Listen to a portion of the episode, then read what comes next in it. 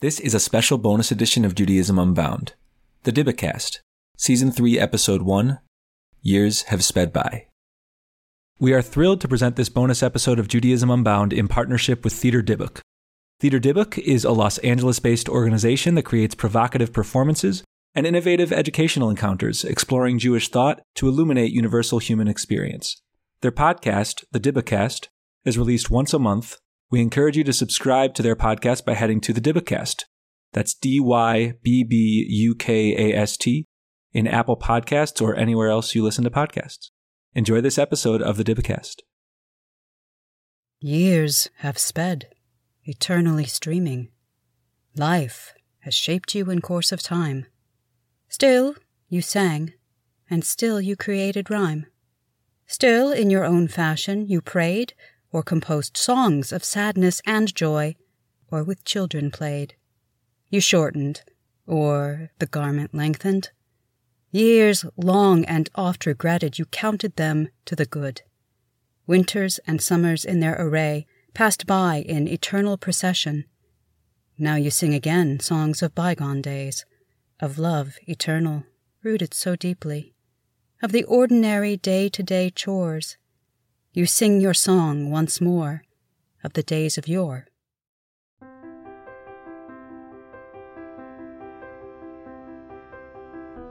Welcome to episode one of the third season of Theater Dybbuk's The Dybbukast. I'm Aaron Henne, Artistic Director of Theater Dybbuk.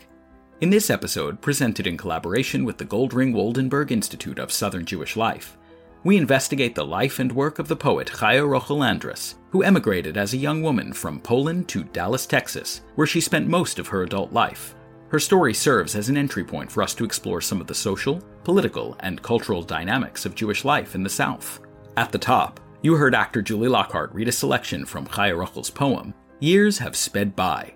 Throughout the episode, Julie will perform a variety of poems from Chaya Rochel's body of work, all of which will be intercut with information about the circumstances of her life, the time in which she lived, and the organization with which she was involved, the Arbeter Ring, which many people now know as the Workers' Circle.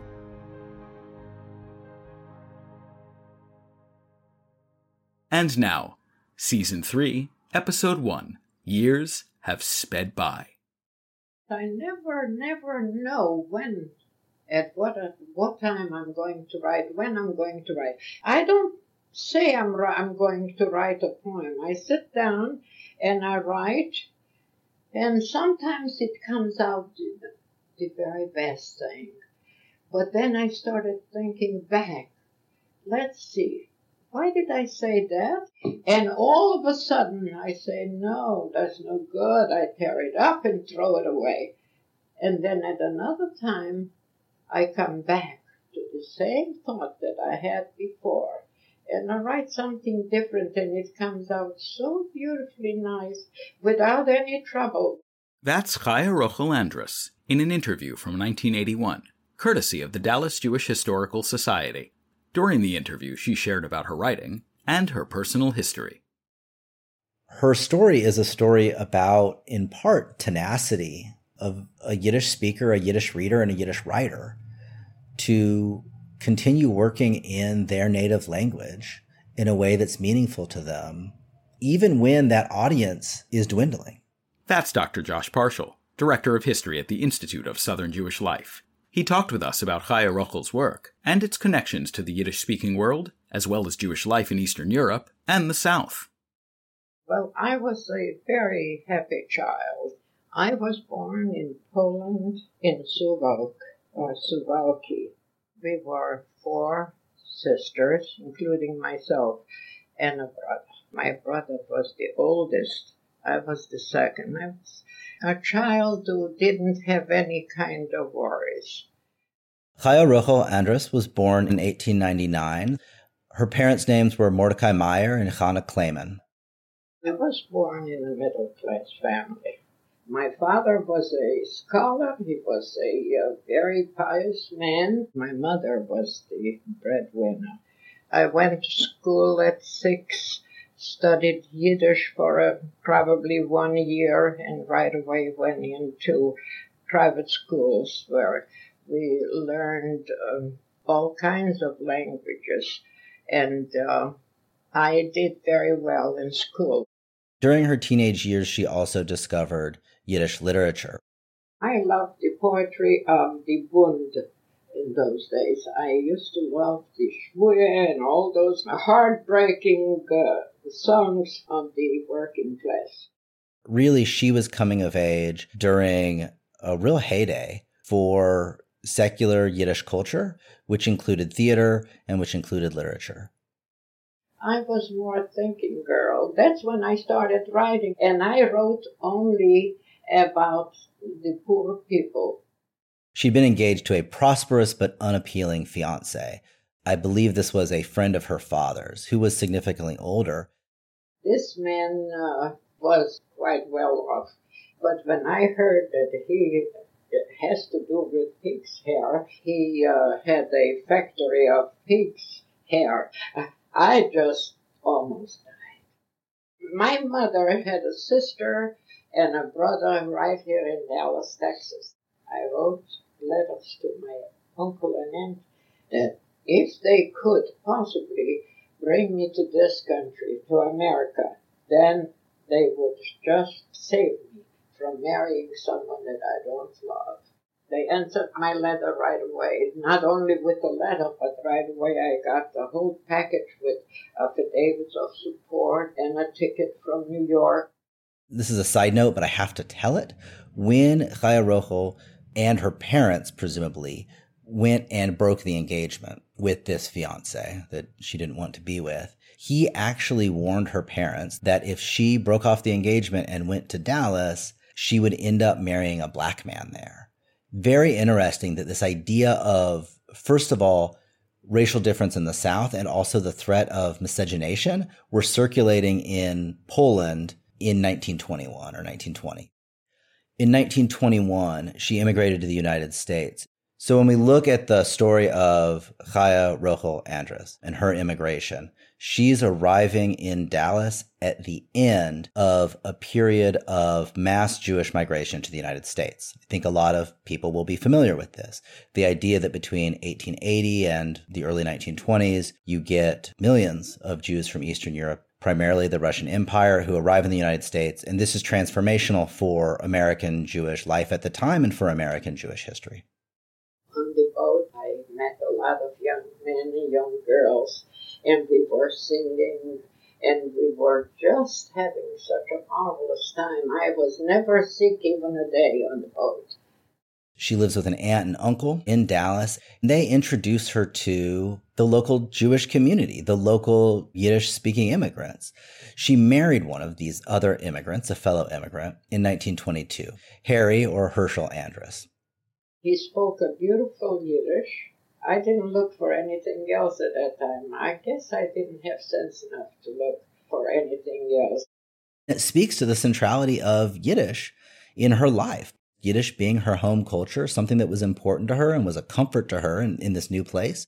He was about 12 years older than I was, too, but it's a very fine gentleman, very fine.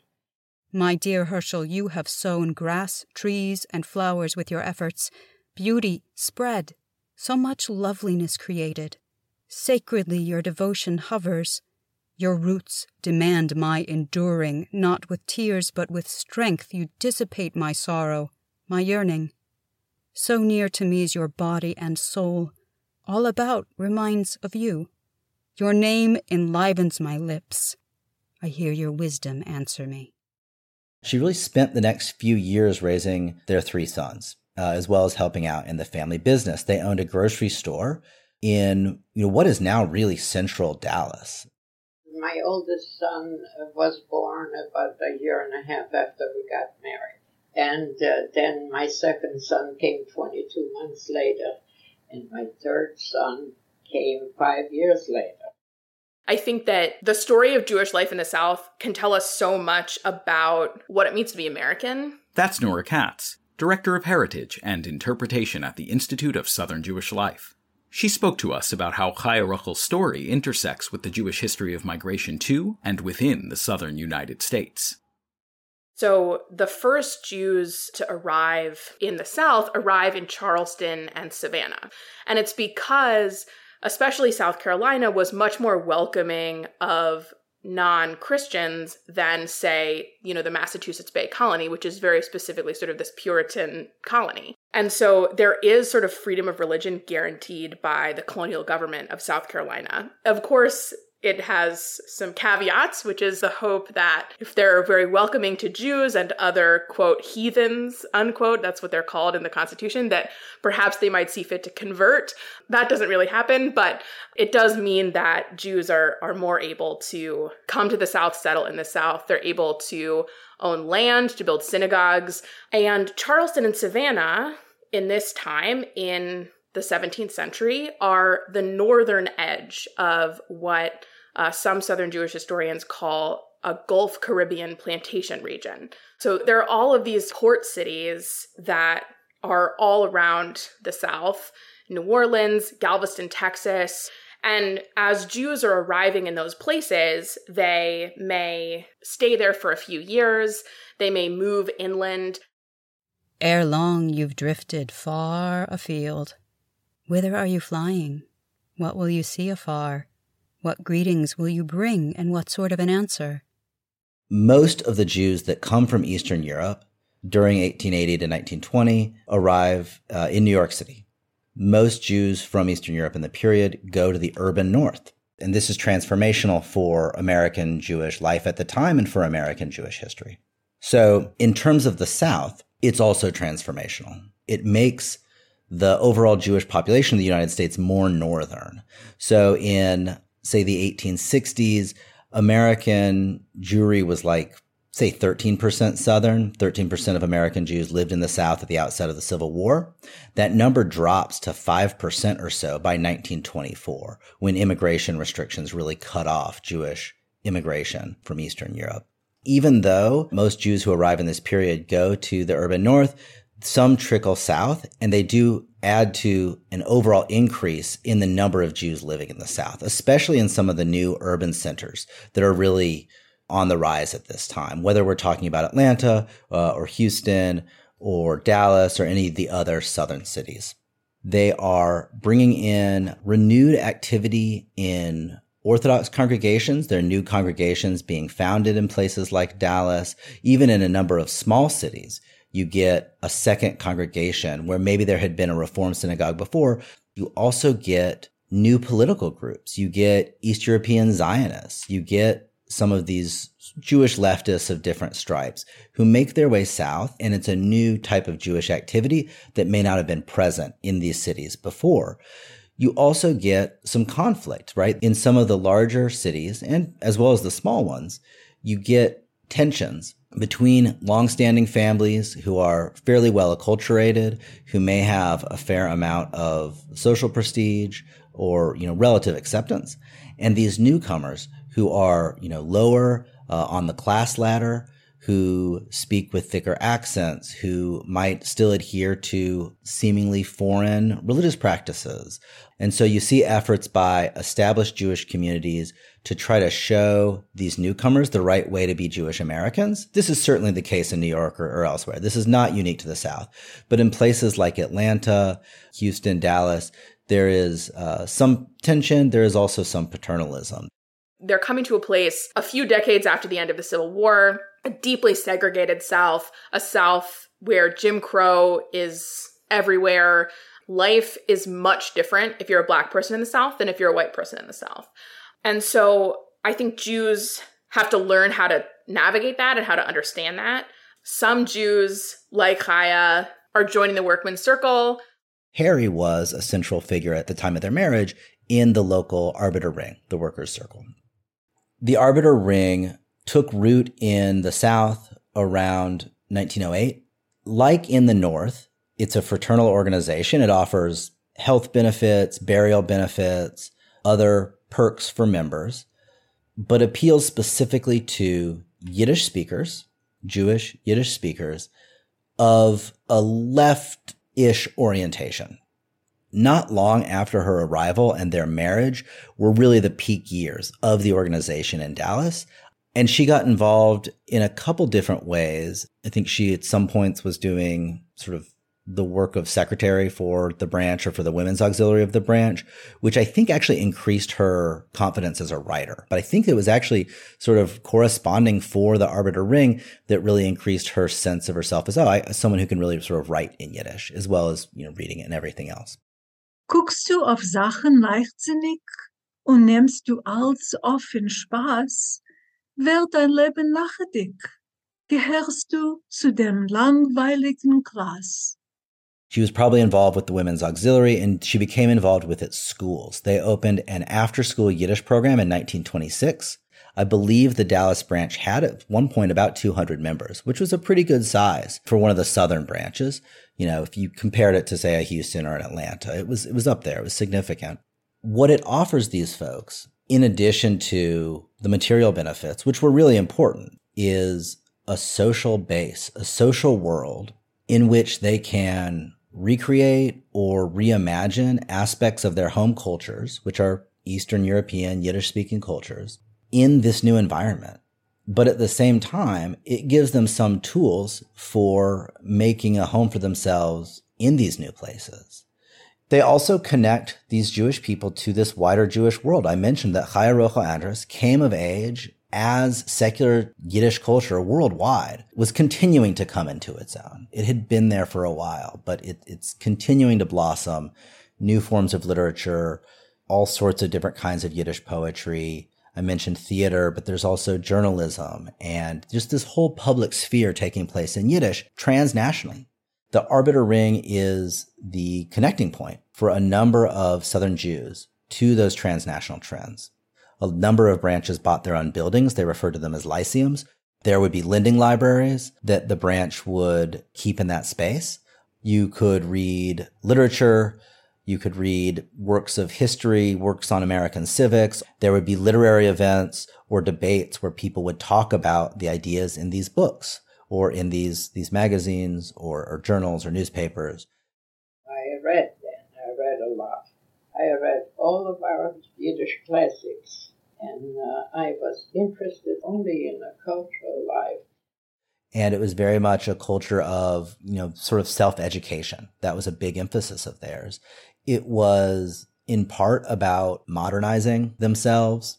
It was in part about Americanizing themselves, even if it was in Yiddish. And so as they're becoming accustomed to the new place through the Arbeter Ring, they're also organizing as a group. And in some cases, at least to some degree, trying to exert influence on the places where they've arrived. That might mean campaigning for the Socialist Party, as a number of Arbeter Ring members did in a number of southern cities. That might mean trying to forge connections with similarly minded activists in the city or in the state. That might mean contributing to labor or leftist causes in other places. Something that's really interesting to me about Jewish life in the South is that I think a lot of folks assume the entire South is this distinctive place. Jewish life in the entire South must be so different than Jewish life in another region. And I think that part of this is kind of these ideas about Southern exceptionalism that I hope that we are dismantling. But I think it's, it might be worthwhile to argue that the similarities would be between more rural Jewish communities, so a more rural Southern Jewish community and a more rural community in the Midwest or even in the Northeast. Those places might have a lot of similarities, and a larger city like Dallas, like Atlanta, like Houston might have a lot in common with a slightly larger city elsewhere in the country. If you look at Jewish Dallas in 1920, and if you look at Jewish Dallas today, her path and really the trajectory of her family in terms of Jewish life in the city does typify a few things. For one thing, they started out downtown. So if you look at where the congregations and other Jewish institutions were in Dallas in 1920, they're in South Dallas or they're somewhere in the downtown area. My wedding was in Parkview Club. The first wedding in Parkview Club was the Jewish Federation, the very first building that they had. So you can really just sort of trace the family if you look at their residences over the years because they eventually do well enough in their store that they're able to buy a new house in one of the newer neighborhoods north of downtown. Very much sort of in line with what a lot of other Jewish folks in Dallas do. We never had to worry about money. We had a store. We had always food, and I didn't. Uh, I wasn't interested in in money. However, money is a very good thing to have. By the time that World War II was over, there was already movement northward, and you see the major congregations starting to shift northward as well. Well, in the meantime, that Holocaust came, and I lost my whole family in the Holocaust. And my family, uh, I think I told you, we were four sisters, including me. It was three sisters and their husbands and their children, and my brother and his wife and his two children. They were all lost. I take note, most especially, of the suffering during the Holocaust. I take a reckoning, essentially, in multiples of those I've lost. My younger sisters, three, and their husbands, that makes six, add seven children to the sum. A paragon, every one. Father and mother with gifted children, blessed, then cut down in bloom of youth, and not even covered with earth. This decision of hers to write, it reflects First of all, that Yiddish does not die with Nazi genocide. Everything that came out of the depth of my heart was the Holocaust, and it was all published right away. It's now well after World War II, and she begins, I suppose, corresponding with some people at some literary journals. She sends her poems to writers she admires and, and sort of finds her way into, into publishing. Shalom Stern, I, I read uh, his books uh, you know, his first few books that he has written. And I wrote to him how much I enjoyed uh, his his writings, his poetry, and uh, and when I got a letter from him, it says, "Where in the world did you learn such a Yiddish?" I had many many poems published in uh, Toronto in their weekly. They published everything Shalom Stern sent to them. So she publishes this series of books really later in her life. Uh, it begins with poetry, but the later volumes also have prose memoir written there. The poetry itself is very memoiristic. With Chaya Rochel Andrus's writing, we see a lot of engagement with religious themes. There are really, you can look tons of examples in her poetry, and she writes a number of poems that are specifically about holidays. Her poems about the holidays are also tied in with the seasonal rhythm of life in Eastern Europe. She's writing about nature as she's writing about Jewish practice. Out into the fresh air I stroll, tread on the soil with sprouting grass. I hear and I feel in the gardens the movement of the fruit trees. I hear the gentle sounds that herald the coming of the spring. Mother Earth, preparing ample food to bring forth the seeds of the pregnant earth to which she hastens to give birth. So I sing with springtime expectancy to you, my yearning Jew. With pride and all human dignity, hold your head up high. The sun will also shine for us, and the flowers bloom. The stars will wink down from above, and the birds will sing their tunes we will play a part significant, as for a Jew is befitting. We will sow and we will plant. There will be digging and building. We will fly into the furthest reaches of the sky, and all that humanity seeks, we shall reach. The Andrus family did not stay in the grocery business forever at some point they switched over and started doing real estate because they had accumulated a number of properties and they started renting those out to other businesses. You know, again, that sort of typifies this changing class status, really, of these Jewish families. The first generation of Jews might arrive in the United States, they might work as peddlers. They might get a job in a retail store. The next generation is running that retail store. The next generation might, you know, their family might have made enough money in the retail store to send them off to college and then those people are tending to work in different kinds of jobs than in retail. And what distinguishes the Andrus family from many other families in Dallas, but not all of them, is that they were part of the worker circle. They were part of the arbeter ring. And that meant, especially for Chaya Rochel and for Harry, a commitment to Yiddish language and some sort of commitment to radical or progressive politics.